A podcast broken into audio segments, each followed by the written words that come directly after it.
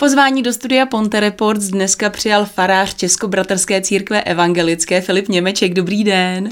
Dobrý den, ještě bych měl upřesnit, že já jsem jáhen, teda podle toho našeho, podle těch našich hierarchií, což je jakoby o trošku nižší stupeň než farář, ale... A když z vás bude tedy farář? A navenek se to projevuje podobně. Eh, no, podle našich současných řádů asi za pět let, pokud se jakoby osvědčím v té službě, tak můžu být farářem.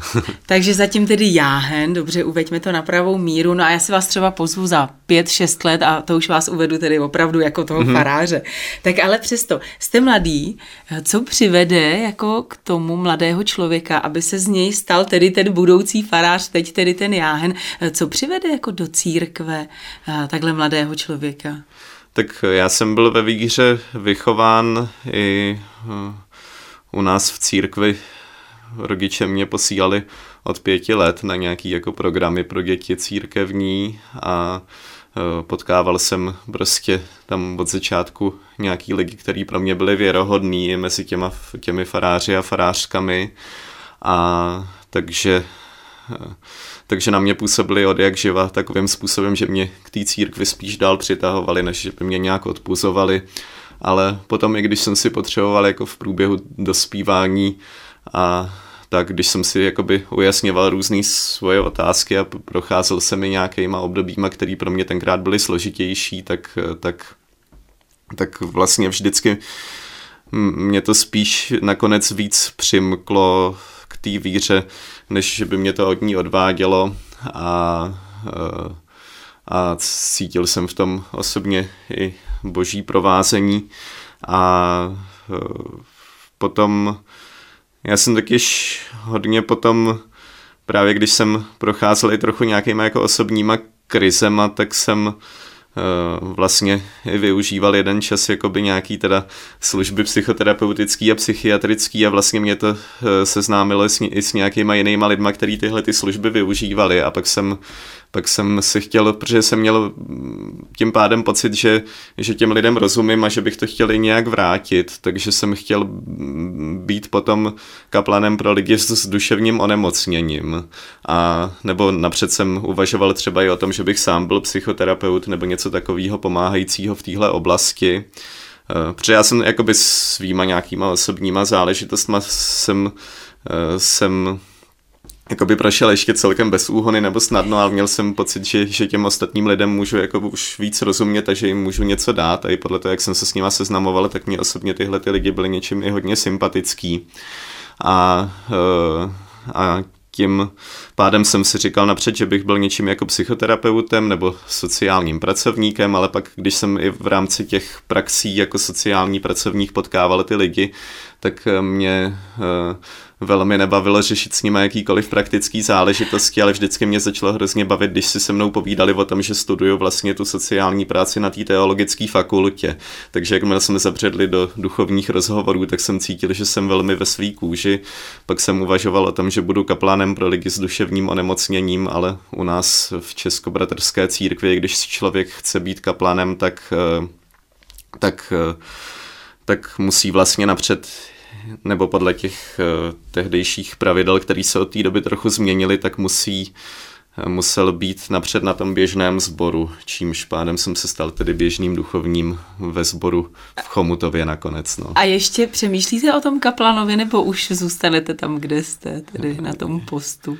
Částečně o tom sice přemýšlím, vzhledem třeba ke vzdálenější budoucnosti, ale nakonec i ta běžná sborová práce mě uchvátila natolik, že, že mě baví v tom pokračovat. No. A co vlastně tedy rozhoduje o tom, když už tedy jste přesvědčen, že budete, nebo jste veden k té víře, tak vy jste evangelický farář nebo jáhen a máme tady Máme tady katolíky, máme tady husity, pak je tady ještě další celá řada. A tohle jsou takové ty tři základní víry. Tak eh, proč zrovna evangelík, nebo kdy se rozhoduje člověk o tom věřící, jestli bude katolík, jestli bude evangelík, jestli bude husita? Uh, no, já jsem to měl usnadněný tím, že mě, že mě rodiče od jak živa právě posílali do té českobratrské církve evangelický.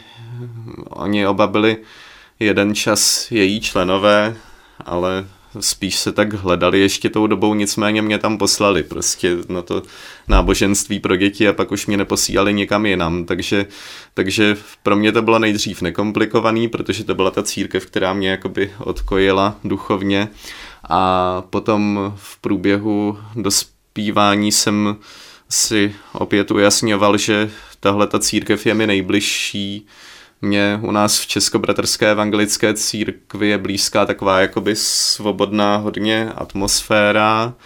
Ehm, když kde je třeba takový ten zásadní rozdíl, když se podíváme třeba na katolíky, mm-hmm. evangelíky a husity? Že to spousta lidí třeba vůbec netuší. Mm-hmm.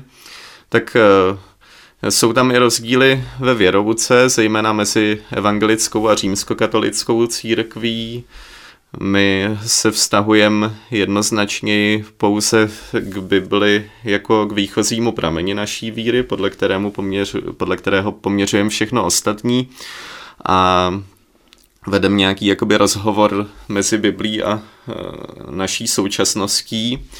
A v té římskokatolické církvi je silnější vliv navazující tradice, která tu Bibli určitým způsobem interpretuje a e, to potom, e, potom mi vlastně některé ty, některý ty mm, rysy nebo e, jakoby některé ty Některé ty součástky té římskokatolické tradice potom považujeme za druhotný výklad té Bible. A to je třeba pro toho, pro toho člověka zvenku se to slav, snadno třeba pozná podle toho, že pro nás není papež jako závazná autorita v rámci té křesťanské hierarchie. Sice třeba taky můžeme považovat papeže za inspirativního, ale není pro nás jakoby závaznou hmm. autoritou v rámci té hierarchie a nemodlíme se k paně Marii a ke svatým, protože to čteme v Bibli, takže že, že tím jediným jakoby absolutním prostředníkem mezi Bohem a lidmi, na kterého se obracíme, je Ježíš Kristus. A potom tam jsou další různý rozdíly, jako třeba vždycky e, lidi e, zaujme, že, že evangelický farář se tedy může ženit, zatímco římskokatolický kněz má doposud ten povinný celibát. No. A máte třeba i ve svých řadách ženy?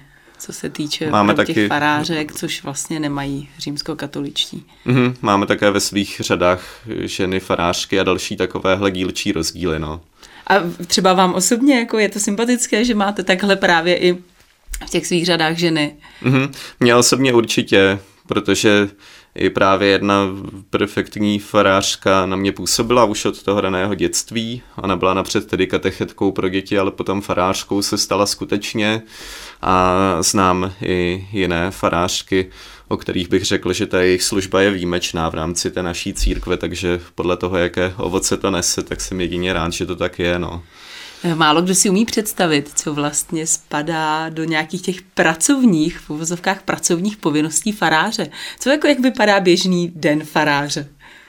Tak eh, i podle toho, co se v tom sboru děje, ale nejběžnější aktivity v našich sborech jsou jednak nedělní bohoslužby, které jsou buď na jednom nebo na víc místech v okolí, Potom přes týden bývá, bývají právě nějaké programy pro děti, a které vedeme k té víře nějakým způsobem.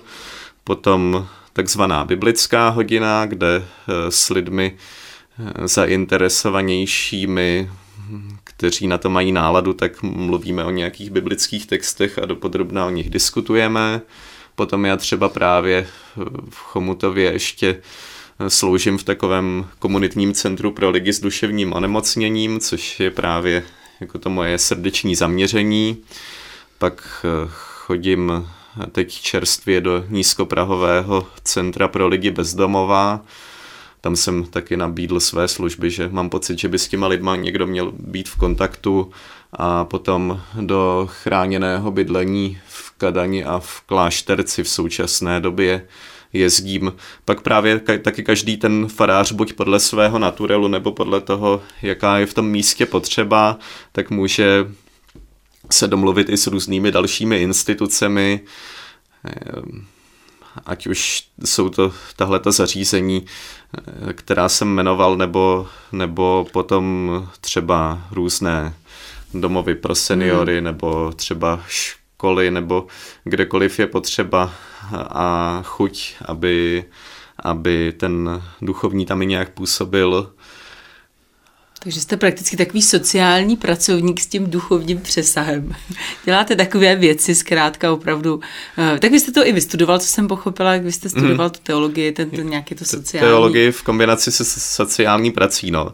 A, um, ale vlastně v tu chvíli ta role je spíš duchovní, no. Oni ně, někdy třeba i ti lidé v některých těch v některých těch zařízeních uvítají, že tam přijde někdo od jinut, kdo si s něma hmm. povídá jen tak, ale eh, v tu chvíli samozřejmě tu víru nechci nikomu vnucovat, pokud ten člověk sám nemá náladu jakoby mluvit nějak explicitně jakoby na rovině té křesťanské víry, ale zároveň všichni v tu chvíli vědí, že mezi nima přicházím jako duchovní, takže se mnou můžou sdílet nějaké svoje starosti a témata, ale zároveň je možno se bavit i eh, z pohledu té víry a taky společně se spolu modlit, což považuji, což považuji za, za takovou za takovou opravdu eh, jako podpůrnou možnost a bývá to hodně silný, i ty hmm. společné modlitby třeba potom eh, v těchto těch kontextech. No. Vy sloužíte v Chomutově. Kolik máte farníků ve sboru? Tam to, ten živý sbor tvoří přibližně 50 lidí, nebo vždycky se děje, že třeba někteří přicházejí, někteří trochu třeba odplouvají zase, zase na okraj a potom tam je takový ještě pevnější jádro sborů těch úplně přesvědčených evangelíků. Je to hodně nebo málo na takové město, jako je Chomutov? V rámci Ústeckého kraje, kde, kde ty sbory jsou menší, tak to je takový dobrý průměr a klidně bychom byli rádi, kdyby, kdyby chodilo mezi nás i víc lidí, ale je, jsme rádi za každého nového člověka. No. Mi řekněte, jak přimět nebo přesvědčit lidi, aby otevřeli ty dveře do toho kostela a vstoupili? Mm-hmm. To je zajímavá otázka. Tak právě určitě bychom nechtěli víru někomu vnucovat, ale někdy je možná fakt, že lidi mají i víc předsudků, než je nutný jako vůči té církvi. Jednak asi vůči křesťanství někdy, ale za druhé rozhodně vůči církvi, protože častěji se setkávám s tím, že, že lidé mají v sobě nějakou jako vlastní víru, ale od té církve cítí nějakou distanci. Čím to je? Pro? Proč to tak je? Proč tomu tak je? To je určitě z kombinace důvodů, no. Jednak si myslím, že církev sama historicky le- leco spokazila a to je nutný si přiznávat. Co třeba například? Tak um,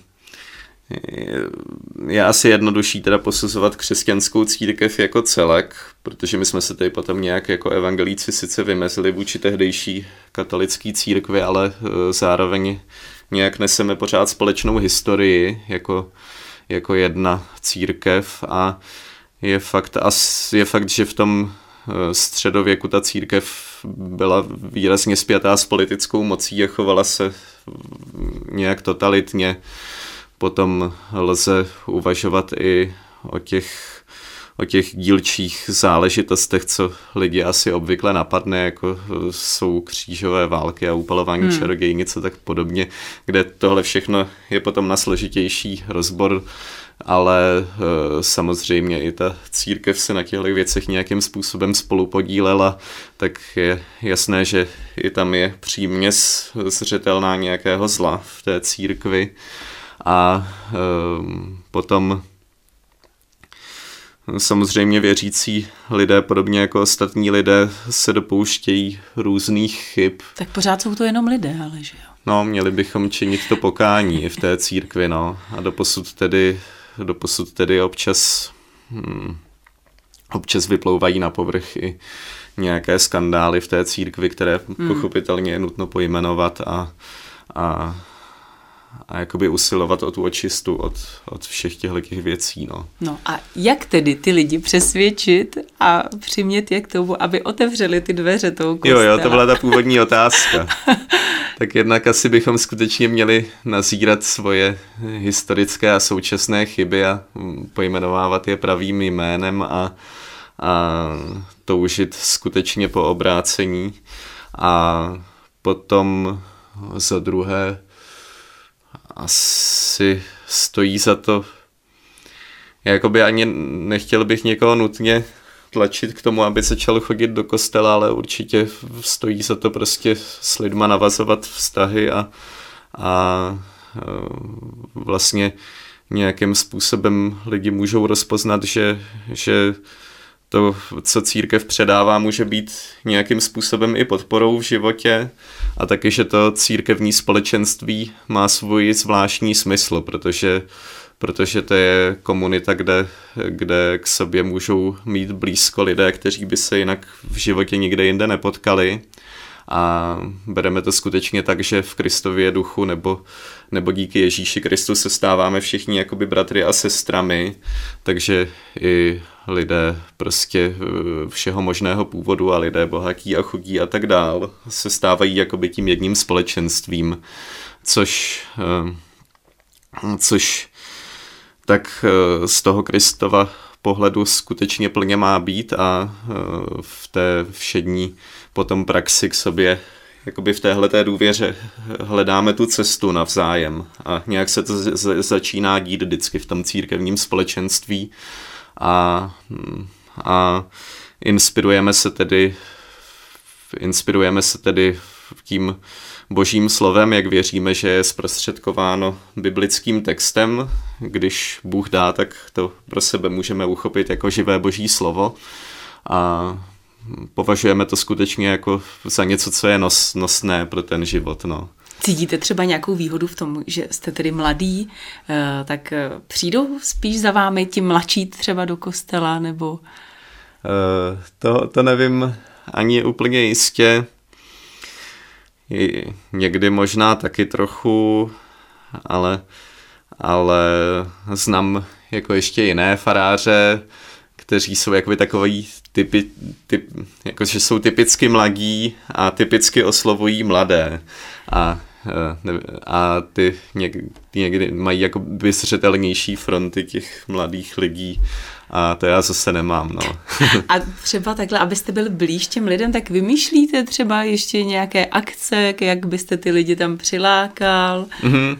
No jednou za čas nějakou akci máme, tak lidi u nás nejradši mají takzvaný vánoční punč, kdy Eh, my tam máme i třeba talentovaného, ta, talentovaného divadelníka ve svých řadách, tak on i s těmi dospělými, i s těmi dětmi vždycky eh, nacvičí nějaké vánoční divadlo podle nějakého scénáře, který sám sepsal a potom máme koncert a a vaříme tam i ten punč, tak tam lidi rádi přijdou vždycky třeba na takovouhle akci. No.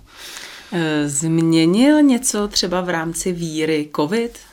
Celá ta covidová šlamastika, tak chodí třeba za vámi víc lidé, anebo naopak? Hmm, bohužel ten sborový život to nepatrně rozbíjelo, tím, jak jsme potom měli po určitý čas výhradně ty online hmm. programy a já jsem no a mohl jsem teda osobně lidi navštěvovat, ale, ale taky jsem pořád nevěděl, nakolik ta epidemie bude intenzivní, co se z toho všechno vyklube, takže, takže pak jsem se snažil setkávat s těmi lidmi skutečně hlavně na dálku. A to bylo Dělalo to třeba s tou jejich vírou něco, nebo obecně? Ti lidé z toho jádra zboru bych řekl, že u té víry zůstali, ale, ale bylo to takový jako pro nás, pro všechny smutný a spíš asi uh, jakoby psychicky náročný pro některé ty lidi, kteří třeba hodně to společenství potřebují i pro svůj život. A bylo to takový neveselý období hmm. z tohohle pohledu, no. Potom, no, potom ta účast teda ale je asi podobná jako předtím. Ne, no. mi o to, jestli třeba za vámi opravdu, protože ta doba byla a je stále a asi ještě bude nějaký čas pro nás velmi těžká, tak jestli třeba se naopak eh, spousta těch lidí, kteří nevěřili, těch ateistů, jestli najednou potom třeba přišli nebo začali k vám chodit s tím, že potřebovali e, nějakou tu víru, něco, v něco věřit, v někoho věřit, protože ta doba byla opravdu těžká, tak jestli to v tomhle třeba i nějakým způsobem pomohlo. Hmm. Já nevím, jak v jiných městech, ale u nás v Chomutově zase nějaký takovýhle zvláštní probuzení zájmu o víru, který by nasměrovali lidi přímo ke mně, jsem nezaznamenal. No. Mě teď napadá, jakou výhodu má věřící člověk oproti ateistovi? Má nějaké výhody? Tak řekl bych, že určitě může mít různé. Pak je ještě otázkou, jak bychom definovali ateistu, protože u nás v Čechách jakoby není zas tak rozšířená ta příslušnost k té institucionální církvi, nebo bývají v tom lidi hodně vlažní, nebo mývají právě ten odstup, ale na druhou stranu bych řekl, že, že lidé často nějaký svoje duchovní prožívání nebo nějakou svou víru mají, ale pokud je člověk tedy věřící křesťansky klasickým způsobem, tak ehm, bych spatřoval jako ty pozitivní možnosti, že se mám tedy za každých okolností na koho obrátit. Skutečně cítím to boží provázení ve svém životě. Nejde jenom o to, abych, abych se modlil k Bohu, když mám nějaké starosti, ale jde o to, že jde také o to, že můžu být za lecos vděčný a tak nějak rekapitulovat celý ten svůj život před tou boží tváří. To znamená zvažovat, zvažovat co, co třeba eh, co třeba aktuálně po mně Bůh chce, na jakém místě by mě rád viděl, jak můžu třeba i teda sloužit těm druhým lidem a nebo i právě by projasňuje to ty možnosti sebereflexe, co jsem udělal za chyby v životě a kam se posunout dál a tak podobně. Prostě celý ten svůj život můžu prožívat jakoby před tou boží tváří a i v tom božím duchu, který potom působí i nějak vnitru člověka a potom taky osobně vnímám skutečně silně sounáležitost s tou církví, o čemž jsem už mluvil, že to společenství té církve je podle mě v něčem jedinečné tím, že se z toho stává taková jakoby nová rodina nebo komunita, kde padají různé bariéry, které mezi sebou jinak lidi mají. Je to tak, že věřící člověk nikdy není sám. Dá se tak říct, no. Je tam velká naděje, že když to bude dobře fungovat, takže vždycky má více či méně někoho na blízku potom i v tom společenství církve. Někde jsem četla, že farář by neměl se trvávat na jednom místě celý život, aby nestratil takzvaně jiskru, tak bych se každých třeba 10 až 15 let měl přemístěvat a stěhovat. Souhlasíte s tím? Mm-hmm. U, nás, u nás to tak, eh, u nás to je takový zavedený předpoklad, no. Takže jak dlouho jste v Chomutově? Já jsem teď šestým rokem. Takže zatím ještě nehodláte někam zběhnout někam. Zatím ještě ne. Ono se říká, že zase když je ten farář méně než těch deset let na tom sboru, takže třeba tam jakoby neprohloubí tu práci dostatečně, ale je to individuální, ale těch 10 až 15 let bývá takový průměr, no. Tak pojďme, čas se nám krátí, už jste tady zmínil ten advent, ty Vánoce, tak samozřejmě advent tady máme asi za tři dny, předpokládám, v neděli nám začíná advent. Eh, ta nálada mezi těmi lidmi není úplně taková ideální eh, kvůli tomu covidu. Hmm. Eh, ty vztahy mezi lidmi tak docela jako haprujou, není to úplně tak, jak bychom si představovali. Co byste vzkázal lidem z vašeho pohledu, z vaší pozice, toho duchovního? Mm-hmm tak mně se na tom adventním období líbí, že se odkazuje tedy k narození Ježíše Krista, zároveň očekáváme druhý Kristův příchod jako křesťané. A i o tom narození Ježíše Krista říkáme, že to je jako když, když se objevilo světlo uprostřed temnot, protože i ta doba, do které se Ježíš Kristus zrodil, tak byla velmi neveselá a, a i, ten, i ten národ židovský ten tedy vlastně procházel různými krizemi, ale byl opět v další velké krizi, takže přesně do těchto těch podmínek se Ježíš Kristus narodil, aby vlastně nesl i naše trápení spolu s námi a tak dál, takže i na té symbolice toho adventního věnce to dobře vidíme, čím víc se okolo stmívá, tak tím víc svíček na, na tom adventním uh, věnci zapalujeme a a chápeme to tak, že, že to boží světlo se přibližuje do našich životů. Potom hm, tak k adventu patří i tohleto stěšení a, a očekávání božího příchodu mezi nás, což už se taky samozřejmě projevuje i v přítomnosti, když, když mezi sebou nějak božího ducha necháváme působit. A Potom právě je zajímavé, že v té křesťanské tradici k tomu patří i nějaký jakoby apokalyptický rys k tomu adventnímu očekávání, kdy právě vyhlížíme ten druhý Kristův příchod, ale když se u nás řekne apokalypsa, tak to právě není, uh, není pro nás jako pro křesťany tak depresivní, ale je to myšleno spíš takže různé katastrofy a různé krize se od jak živa děly, stále se dějí, ale když se to děje, tak to neznamená, že by, že by se všechno řítilo k nějakému jako neúpras, neúprosnému eh, zániku a, a všeubíjejícímu konci, ale naopak, když se to děje, tak si můžeme vzpomenout, že Bůh je stále s námi a že i v tom trápení se k nám může přiblížit. Takže nestrácet naději a víru. Mm-hmm. No, tak jo, budeme doufat, že opravdu vše se v dobré obrátí tedy. Jak vy třeba budete trávit advent? Uh, tak... Máte víc práce během adventu jako farář nebo jako jáhen? Potom v tom předvánočním období je, bývá víc práce a právě to je třeba ta práce i s tím pořádáním těch eh, vánočních nějakých zvláštních bohoslužeb nebo akcí. A u nás to je taky ovlivněno tím, že, že se nám narodila dcera s manželkou, jak jsem říkal už neoficiálně předtím, takže, takže tím samozřejmě bude i pro nás osobně ten, ten, ten adventní čas ovlivněn. Jak vy třeba osobně se díváte na půlnoční mše, kdy tedy do, do kostela chodí skutečně lidé, kteří se tam za celý rok neobjeví. Mm-hmm.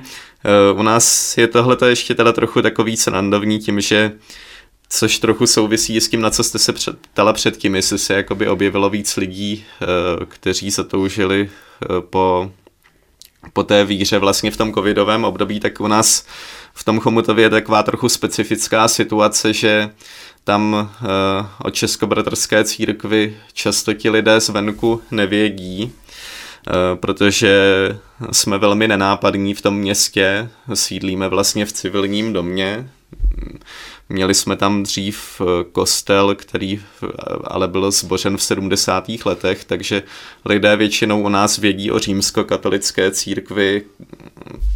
Římští katolíci mají tedy ty velké kostely na náměstí a ta obec je taky širší, což eh, což jim jedině přeju. Je, je dobře, když jsou lidi jakkoliv věřící ve městě ale o nás lidi tak tolik nevědí, takže přímo u nás na tu půlnoční bohoslužbu přišli, přišlo třeba v některých těch letech třeba pět lidí z toho jádra sboru, takže pak je pro nás i otázkou, jestli vůbec hmm. pořádat.